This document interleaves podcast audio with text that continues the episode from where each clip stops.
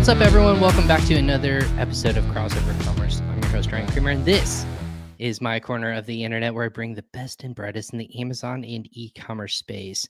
What does that mean for you, the listener? Well, buckle up. There has been multiple episodes where we've had great insights, uh, tips, tricks, anywhere to grow your business in different capacities. Each episode is going to be new, unique, and different spaces in the Amazon e commerce world. We've covered anything from sourcing logistics to marketing, advertising, building out your listing, uh, localization, even building in different marketplaces all around the world uh, even walking through specific tools that might lead you to uh, or might will help you i should say to grow, better grow your business and become a better entrepreneur online.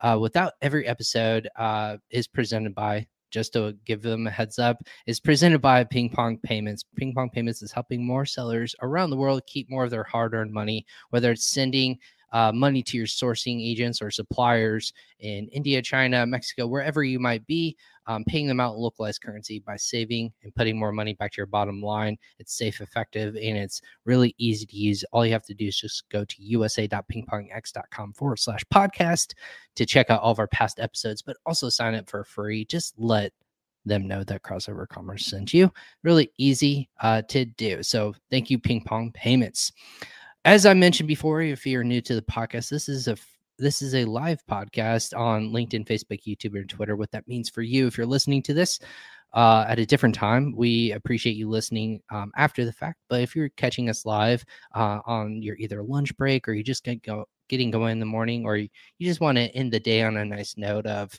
listening to myself and our guests, always you can answer your ask your questions and we'll answer live on air. So if you have a question by any of the topics or um, ask for clarification or just let us know where you're listening from please put those in the comments below. We see those. We'll throw them up on the screen give you a shout out if at all possible. Um, already going ahead say hello dear uh, thank you um, Mamun um, from watching and listening on youtube. So we appreciate you already tuning in for a great another fantastic episode of Crossover Commerce. This is episode 238 and like I've mentioned before, we we covered many facets of the e-commerce space and today is none exception. I have I'm excited to have on uh, we've named the episode today how D2C e-commerce should approach customer acquisition. That is very fascinating, can go a different couple different ways, but I am lucky enough to have the co-founder and CEO of Fermat Commerce, Rishab Jain of from uh, Fermat Commerce. His background is uh, he's been an executive at LiveRamp, um, where he led his new business teams successfully, launching three new businesses in, inside of LiveRamp.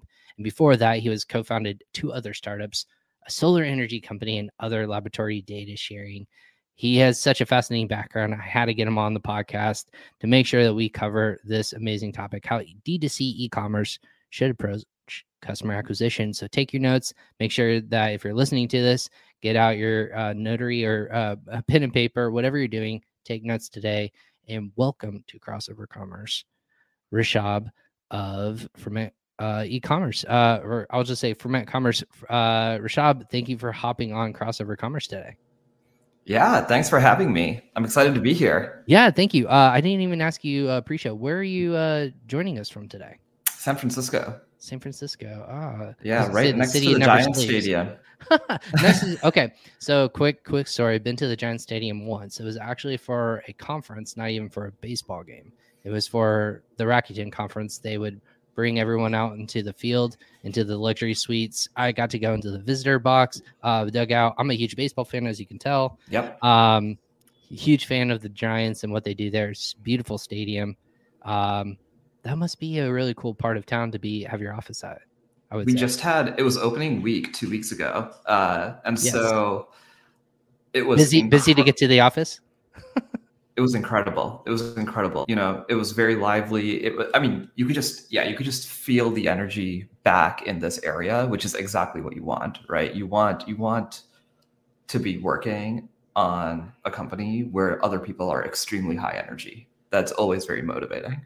I love that. I think that's a really cool dynamic. So, are you're a big baseball fan, but um, you're obviously in an office. Is your is your team all in office now, or are you remote or hybrid? What, how how does that work out for you guys right now? We're half and half. So we're hybrid. There's four of us who come to the office here regularly, and then there's a bunch of folks who are remote first, but we bring people together all the time. I'm a very big believer in being able to meet pers- people in person at least time to time. I think that being able to work remotely is very valuable because I mean the world just changed two years ago, and sure. I don't know that it is reasonable to assume that we're going to snap back. But I think it is fair to say that humans thrive on in-person human interaction. So. Absolutely. I think that's where some of the most unique ideas come from. And there's something about being able to not just talk through screen, but to have that personal interaction. Um, I was at my first conference uh, less about a month ago or so, and so that was uh, again for the first time. It feels like in a long time, but just the ideas and the the constant movement, it made time completely fly by. But also just the amount of conversations I was having with people. I would say uh, is that the same thing for you? It feels like time goes quicker, and you you can feel your body and your creative juices going a lot faster and a lot more effective. Yeah. Were you at Prosper or Shoptalk? I was at I was at Prosper. Nice. Okay. Shop yeah, Talk yeah, was the following what week, two yeah, weeks, something like that. Feel like if you didn't go to Prosper, you went to Shoptalk. I had to say one to the other, and uh, I don't know if I could do Vegas for a full week for both events, two full weeks in a row. I think my family would not be happy with me. that is perfectly fair perfectly fair yeah. yeah. no i mean to answer your question yeah i i think that the energy that you get from being in person is like is very high and at least for me, I'm a whiteboard guy. So every time there's an idea that we want to bat around, going to the whiteboard, I think brings the idea into a more tangible form. And so you just get more dynamism when you're when you're at a whiteboard. Absolutely. Well, uh, you you've you've developed multiple different uh, uh, startups. Obviously, uh, reading your bio is super fascinating. I mean, I am I'm not one to just constantly read off the off the page and tell a story because everyone everyone's story is different. So tell me, you you had all these different startups. Why focus now into e-commerce and what brought you into it? Because uh, reading it, I see solar energy and other data sharing companies. Why are you now focused in um, e-commerce with uh, Fermat? Yeah, so I'll do the 15 second background. So please do. growing up, I was I, I I was in love with physics. And so I ended up getting my PhD in solid state physics. And while I was doing that, that's when I started two companies. So the first one was in solar energy, which was directly related to my area of research. And then the second one was a startup that was meant to help research labs, uh, which is called um, which called Open Lab. So it was a data sharing startup. So that was that was sort of what initially got me really interested in startups. And then as I was graduating my PhD in my second startup, we basically had a, like a co-founder disagreement. So this is like a very typical way that a lot of startups eventually have to dissolve. And it was really unfortunate. And I learned a lot of lessons because I basically realized that there were a lot of areas of growth for myself personally that I needed to work on with respect to how I interacted with especially technical co-founders. And so this opportunity to work at a company called LiveRamp, which you had shared as well in in the initial read, was uh, was made available to me, and I was like, yeah, that sounds great. I should learn how to better be a leader in a software context, and I was able to do that while while I was at LiveRamp. And so, two things happened while I was at LiveRamp, and especially toward the end of that time. One was e-commerce just started to accelerate dramatically, right? Because of the because of the pandemic. And underneath that, we started to see a lot of very interesting nuances of that acceleration in e-commerce. So the first one is that the share of Shopify relative to the share of Amazon started to increase. And also the share of creator driven commerce was growing significantly faster than e-commerce itself. In fact, I don't know if you've seen there's this like Accenture report, and they're predicting that between now and 2025, creator-driven commerce is going to grow three times faster than regular e-commerce, which is already growing quite fast. Right. So what do you, what do you mean by creator? I want to be clear for everyone who's listening to this. Yeah. They might, they might think one way. What, what's your definition of creator-driven commerce? Yeah, so what's sometimes called like influencer commerce or social commerce. So basically, when you're working with an influencer or somebody who creates content on on social media, the commerce driven from that cohort is actually growing very dramatically, and we're really in the early innings of that. I, think like the stereotypical examples are uh, Mr. Beast and The Rock. So right. Teremana Tequila, and then Mr. Beast did like the Mr. Beast burger, and then also recently did Feastables. So I think those are sort of like the very stereotypical examples of people thinking about, oh, creators are doing commerce, but actually it's happening at a much more high scale than just you know a few very well known people. So so, so why? So here here's um top what I have been working in affiliate marketing and influencer marketing for nah, it's called six years. let's round up. Let, let, let's round down, but it's been a while.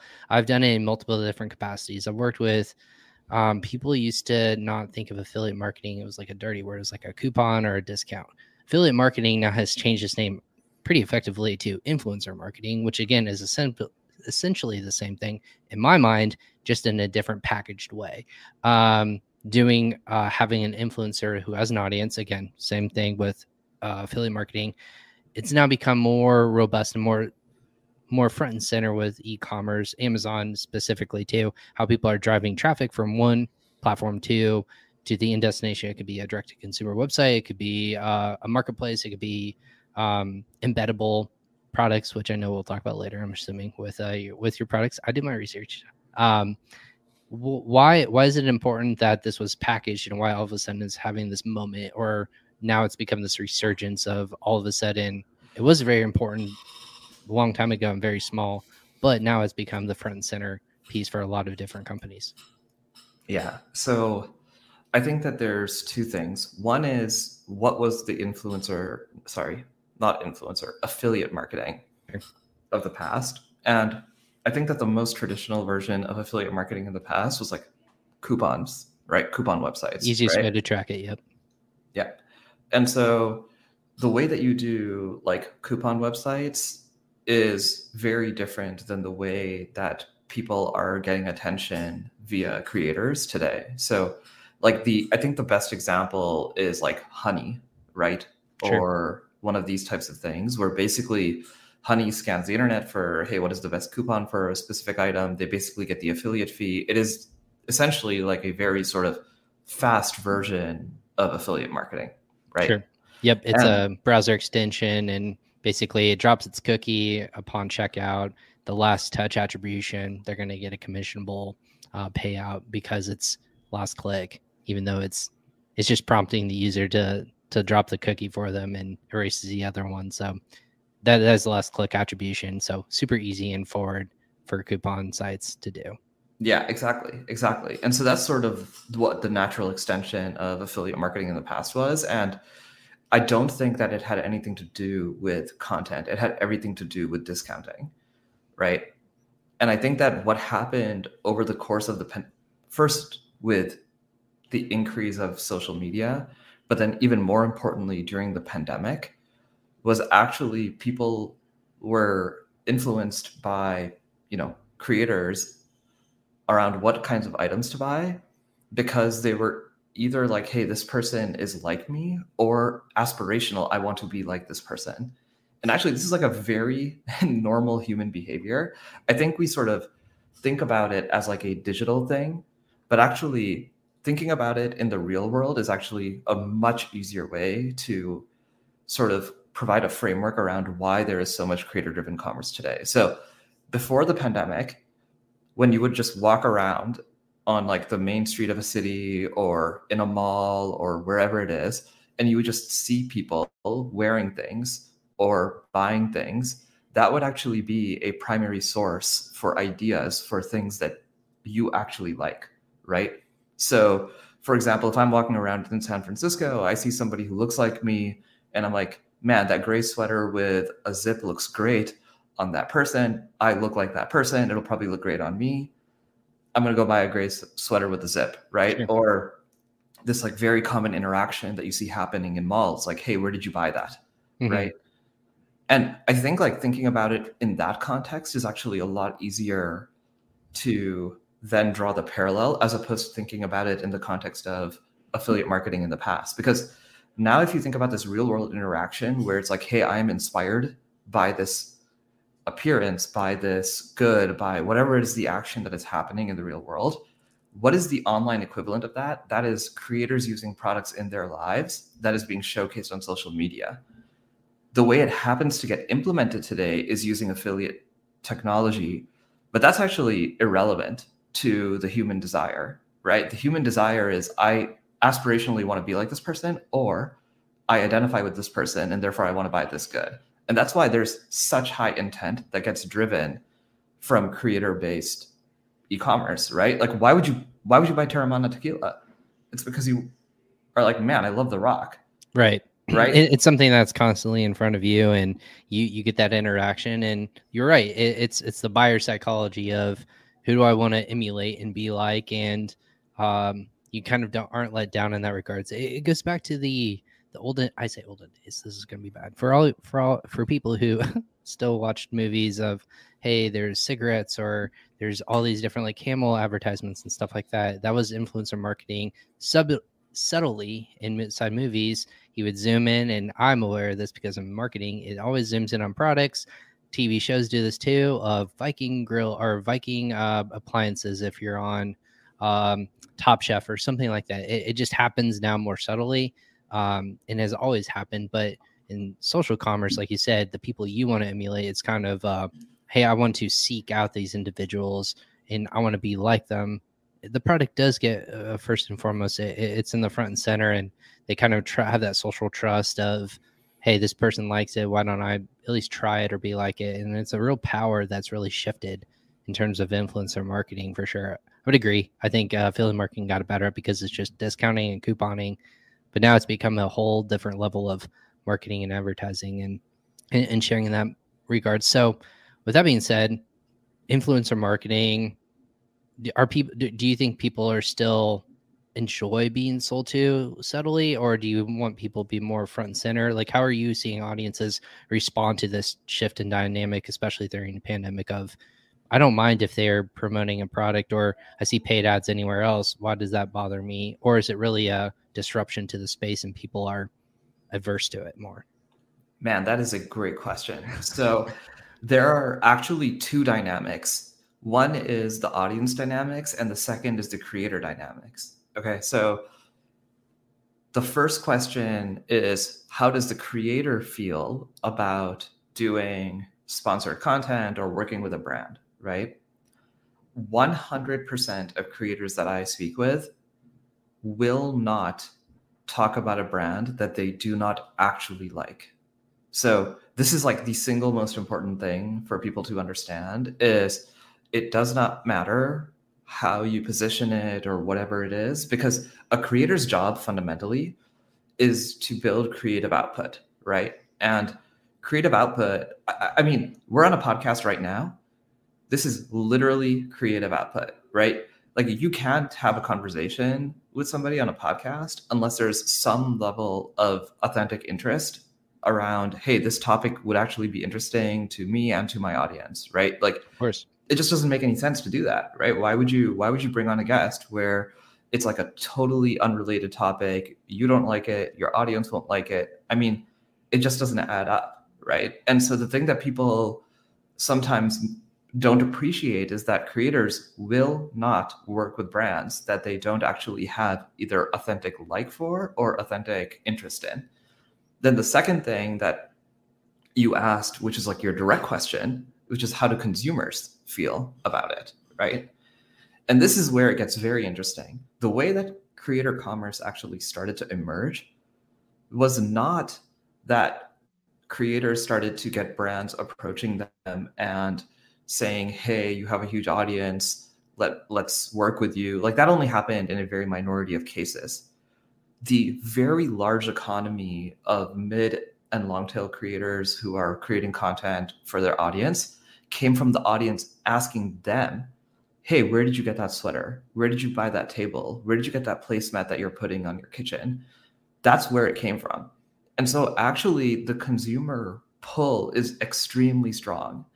And if you ask people, we actually, so there's a creator who we work with who was kind enough to actually ask their audience, hey, what do you actually like best about when I talk about a product in terms of your likelihood to then actually buy that product? And the single most common answer was as long as it's something that you authentically like, we actually like that experience of shopping because we have faith in you and therefore we have faith in the recommendations that you are providing. And so this is like I think this is a often sort of mischaracterized space where people think, oh, you know, I wonder if it's like getting too salesy, or I wonder if X or Y. But if you combine the fact that creators will not do things that are not actually true to themselves and to their desires, with the fact that the audience actually is seeking inspiration, you can actually, it's just a massive amount of market pull that you're actually just filling in that demand for that type of recommendation. And I think when you start to think about it that way, it actually is very helpful in uncovering the economic opportunity that is available for both the creator and their audience.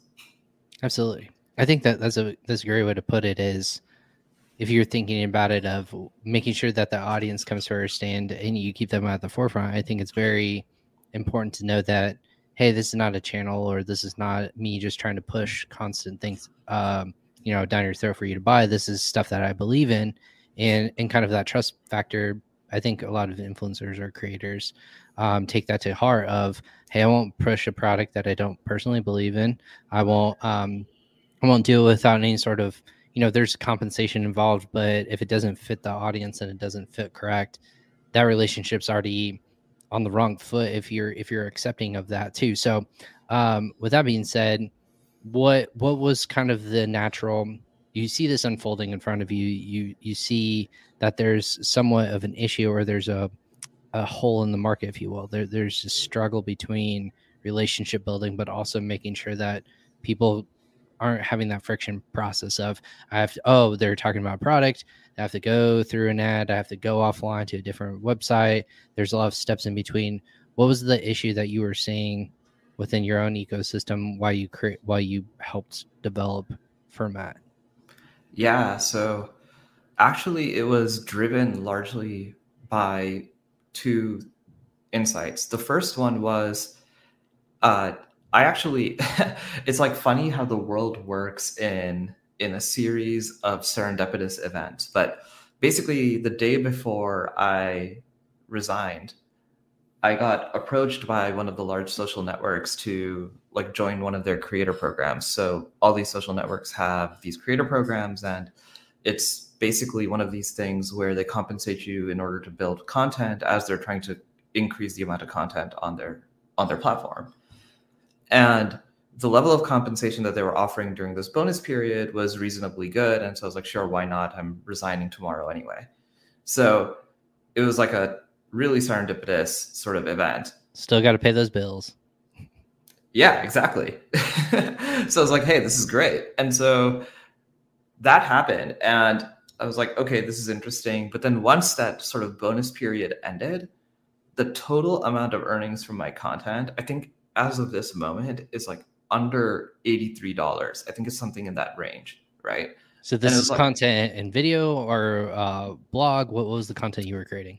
It was written content. Okay. It was written content. And so basically, you know, the it was like a change in, you know, two orders of magnitude between what was the bonus amounts that were being paid and then what was the ongoing mechanism of monetization. And so I personally experienced like hey, most of the ways these people think that they can enable creators to earn a living will not work. It became very obvious that, hey, you cannot actually sustain a living on this type of mechanism of monetization. So that was really big sort of experience number one. And experience number two was as I talked to more creators, the current ways of monetizing that were actually the highest amount of earnings, which is basically affiliate links, So affiliate links is actually the largest source of earnings for most creators. It has this very odd trade off dimension. So if your content is really good, let's just pretend it's a blog, right, for a moment. Let's just say your blog content is really good. So it drives really high intent for shopping, right?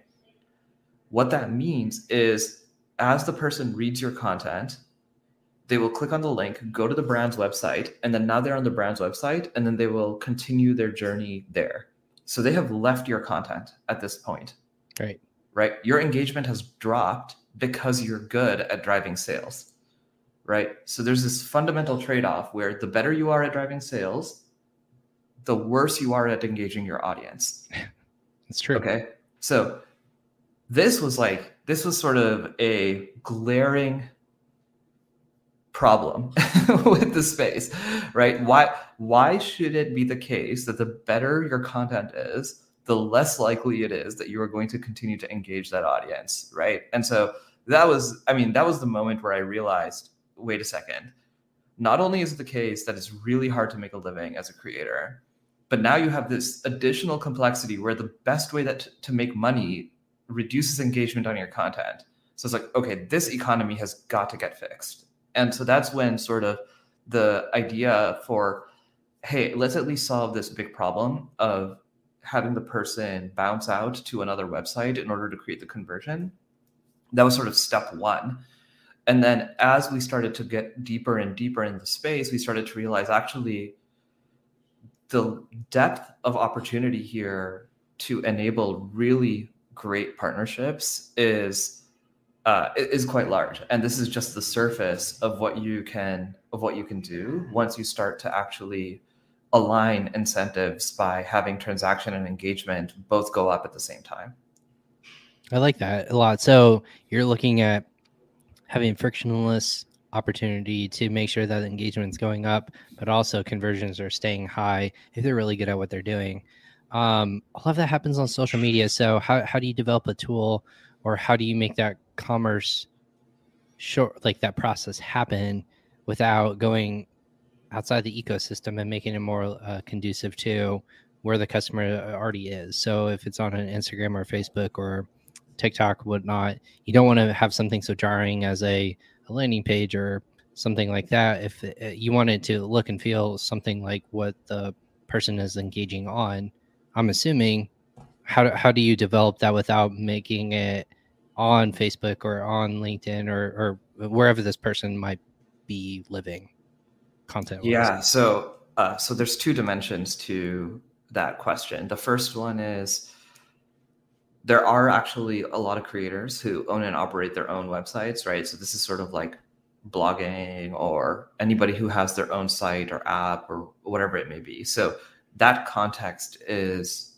sort of context dimension number one, where you can actually very easily build tools within the scope of their website that allows for a direct commerce interaction within that website.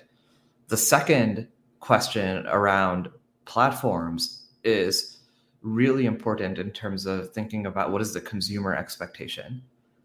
So the consumer expectation is hey, I'm on X platform, but actually what they're on X platform for is for content of some variety, right? So let's just say if it's on Instagram, nominally speaking, what it is is, hey, I want to see the content from the people who I follow, and I love watching stories, right? So the goal then is how do you create a commerce experience while you're watching stories such that when you go from the story of the creator to the actual commerce experience, it is continuous in that content. So let's just say it's a creator using a pan as an example then once you say okay i want to buy this you want to continue having it be the case that you're seeing the creator using the pan and then you're afforded the opportunity to actually check out alongside the creator such that it'll get fulfilled by a brand that you have learned about through that creator right? So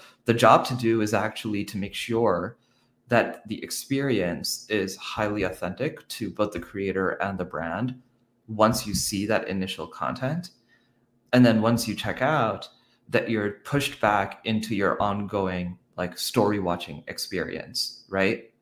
And actually, when you frame it that way and you sort of abstract and realize like the, the consumer does not care who powers that experience. They don't care whether Instagram powers that experience, whether TikTok powers that experience. Like they don't care.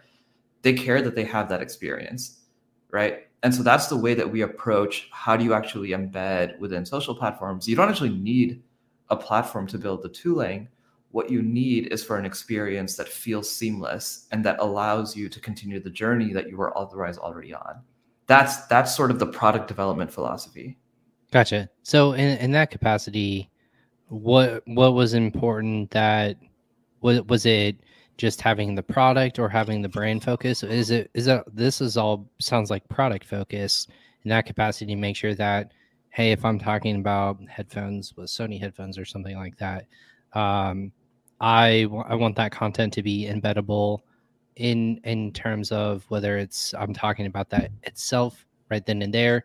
And they can find directly. They're not going to an off Sony's website. Then you have to search for headphones. You're not searching for all those things. That I, I that I get.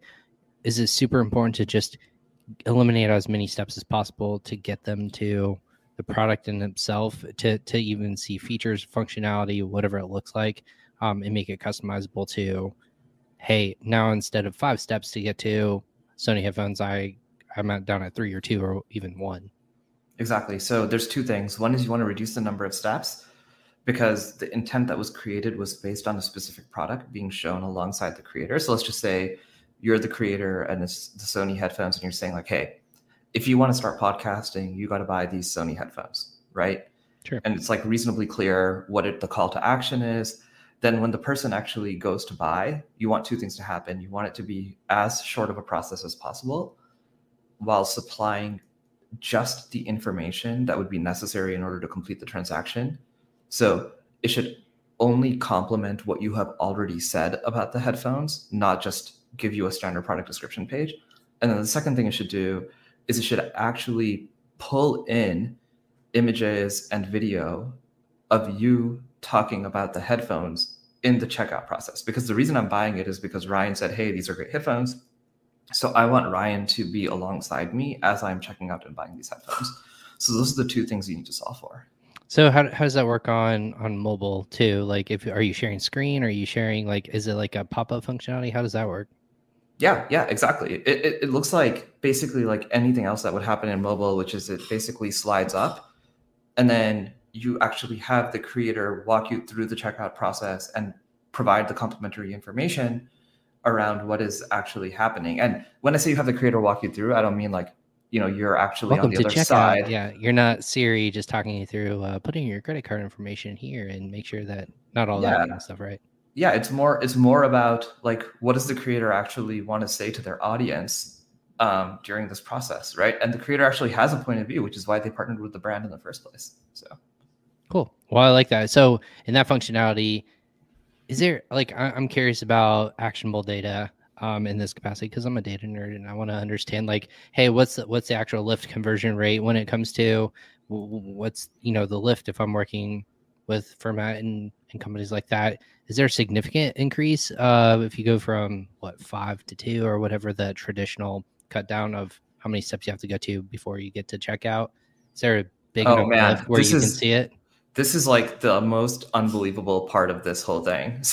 So, so, I mean, like, I Hit me with all the details. I can't. Yeah, I mean, I I truly can't make this stuff up because uh, I would not have imagined it to be true. So the first thing is that when you're watching creator content on social versus seeing a normal ad on social, so like a normal ad on social media for e-commerce, basically the click out rate to the brand's website is like between 0.9 and 1%. That's the average, right?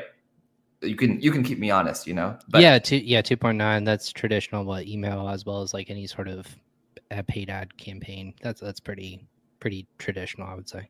Sorry, say that again. What? Oh, oh yeah, I would say like that sounds pretty traditional in terms of that percentage. Yeah, yeah, exactly. So what we're seeing is if you actually have creator content, meaning like a creator is talking about a product, you get between two and three x that.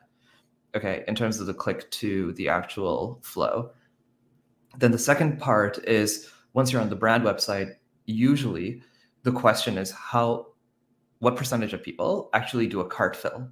because the moment you have a cart fill, you have a very large number of tools to get from cart fill to actual checkout, right? You can do like abandoned cart reminders, you can do mm-hmm. all these sorts of things, right?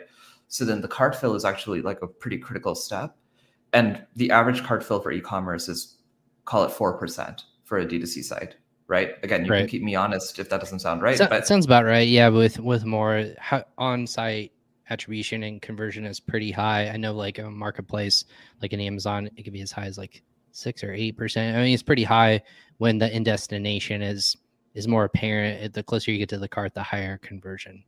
Exactly. So what we're seeing when we do it in content, as opposed to in like a standard either D2C site or marketplace, is we're seeing anywhere between seven and twenty percent, which is wow a very large change, uh, depending on the type of content and and things like that. And so, and then at that point, once you're in the actual checkout flow, now there's like a lot of confounding factors, but basically you've actually gotten the person to decide to do a cart fill and you have the opportunity to now do a bunch of other things in order to get them to complete the checkout. And we're seeing that the yeah, we're seeing that the lift dynamics are actually incredibly powerful, incredibly powerful. And I think that this is not surprising when you zoom back out and like talking about like The Rock and Mr. Beast again, like the only reason that you can get sales volumes like they're getting is because the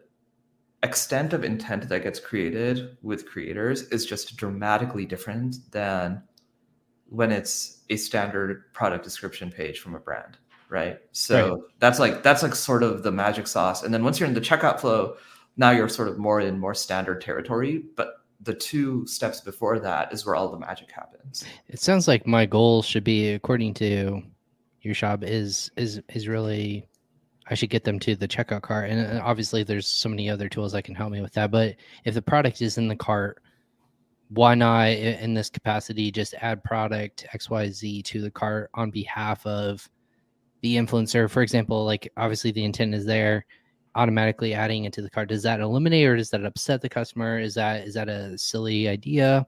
What what when people you know think through this process for them to actually decide to put it into a cart is an is a step in and of itself. So if there's an intent process of hey you know you've added product to your cart um, already is, is that a backwards way to look at it or is that a process where it has to be actually intent from the customer to click on that button, say add to cart is needed?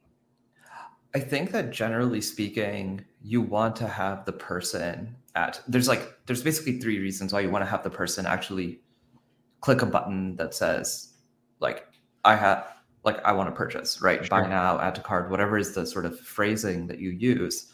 The first one is that you want to give them the opportunity to see what happens when they click buy now. The second one is you want to have them give them the ability to buy additional products to increase your average order value.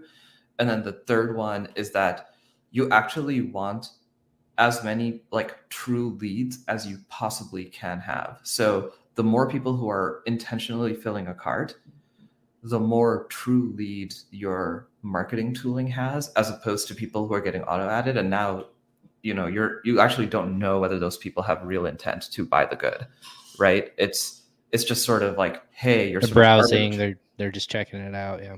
Yeah like i actually i mean there's this company that i really admire and i actually don't know the data but i would love to have a conversation with them at some point called grove collaborative. Do you know grove collaborative? Uh no i haven't actually. So you should go to their website. What happens is when you go to their website as a first time customer there's like 15 products that get automatically added to your cart. and it's actually like a very confusing ex- again, I admire this company, so I don't mean it in a negative way, but I'm like very not used to that type of thing, right? So and this is sort of along the lines of what you were saying, which is like, hey, why don't you just auto add the thing to the cart? But it's just like, wait a second, I didn't put these things in the cart. What are they doing here?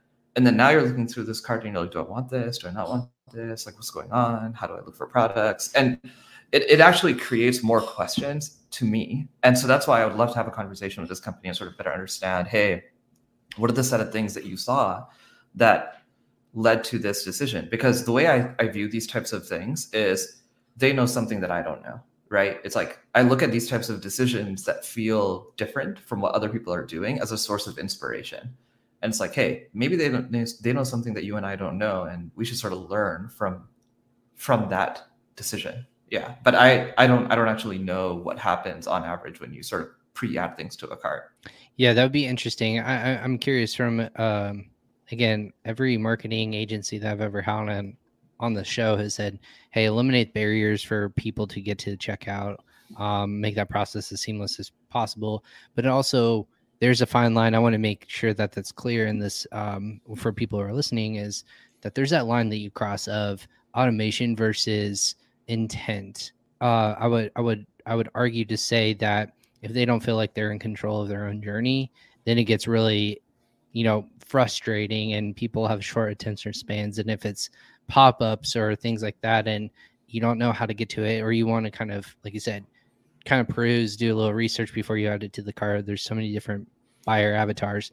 If you just assume and add again some the marketing side of me is like hey maybe that's not such a big deal. They're just ready to go and you want to make it streamlined for them. But there's also a hey maybe they see something bigger more flashy uh, they upgrade themselves or they do a little research and then they come back. So again you don't want to always assume that their intent is instantaneous unless it's more of a, a campaign of hey influencer xyz is saying you get um, for all the first thousand people who purchase a bottle of the rocks tequila again they're going to get you know uh, a signed autograph from the rock or something like that where it's in buyer intent and there is an actual call to action within that that quote unquote um, message. So um, I, I would be curious to see that data of people are against it and people or people enjoy it. So um, very interesting and curious. So um, I'm thinking uh, a couple other things to shop in the a couple um, you know final moments that we have with you. What what's kind of the goal and ambition with uh, you and the team there? What what what's kind of the the holes that you you have fixed but also the ones that you're currently looking to fill and and kind of problem solve for people what are those things that are on the roadmap for the future as you guys continue to grow out this awesome solution? Yeah so i think at least for us the main the, the sort of driving forces for the company are one we want to enable creators to actually have a very strong fulfilling mechanism with which they deliver creative output with e-commerce that actually gives fuel to that creative output and enables monetization so that way they can do that as a living right so that's like really big goal number one is what i would describe as like economic opportunity and economic enablement for creators and then really big goal number two is create a technology that allows for brands to acquire customers in a sustainable way especially given the shifts that are happening in the ecosystem. So we haven't really talked about this yet, but big dimensions of change that are happening in the ecosystem are things like Apple's ATT. They're changing the privacy rules so that you can only capture a certain amount of information. Consumers opt out of that collection of information. And then Google's removing the third party cookie next year, which will create yet another change in how you capture consumer information, right? And so brands are going to have a very hard time growing as these changes happen. And I actually think that that's like a bad thing for economic output because you actually want more small and medium sized brands to have more economic opportunity to continue to power the economy, right? You don't want to end up in a world where everything is controlled by a small number of extremely large retailers. You want to end up in a world where there's millions upon millions of entrepreneurs either building creative output or building products. And the way that we see it is we want to make sure that as there are changes in each of these ecosystems, we want each of them to give fuel to the other, right? That's sort of like where the mission of the company lies. Absolutely. That, that's amazing. I like to hear that. And there, there's a reason we, we've talked so much uh, at length about, you know, Apple, the, the iOS update, um, the cookie being rolled back. There's a lot of different components, which it does make sense that how do you look at outside tools and, and collect, build your audience, collect information, and know what's actually working. I know marketing people in general too. It really is difficult to to kind of go and look at what used to work and the data that would attribute to the growth and understand the customer and what was working, what wasn't. And I know this is where innovation comes. So that's why it's important to always understand, hey, as as this kind of opportunity dies down, there'll be innovation to kind of grow and develop your own audience and research tools. Um, you know, developing, you know, influencer um, pushing and growing, building your brand or um, launching a new product. It all kind of has its own ecosystem that with innovation and, and kind of stoppage and uh, hey, that's a door that's now locked. You can't go down that. People are going to find another way to build another door. There's um, going to be cool innovation things just like you guys at Fermat. So I think it's really cool what you guys are doing and kind of supplementing that that that stopgap, if you will, to make help people grow. Um, for for people who are listening to this, I know we put in the show notes and as well as on live. If people want to connect with you, um, in the teamer shop, what, what what's the best way to do that? Yeah, so the best way is just to reach out. Either you can email me directly, I'm Rishabh at fermatcommerce.com, or uh, you can email our team. It's just hello at fermatcommerce.com, and we monitor that alias like a hawk. So for sure, somebody will get back to you. That's the easiest way to to reach out to us. I love that. Well, thank you so much. Hey, for uh, for everyone who finishes an episode with me and they, they make it through unscathed, or at least I think they make it through unscathed. I call, them a fr- I call them a friend of the show. So I appreciate all my digging and my my questions. I know a lot of people uh, respond and are very intrigued by this uh, as well as I am.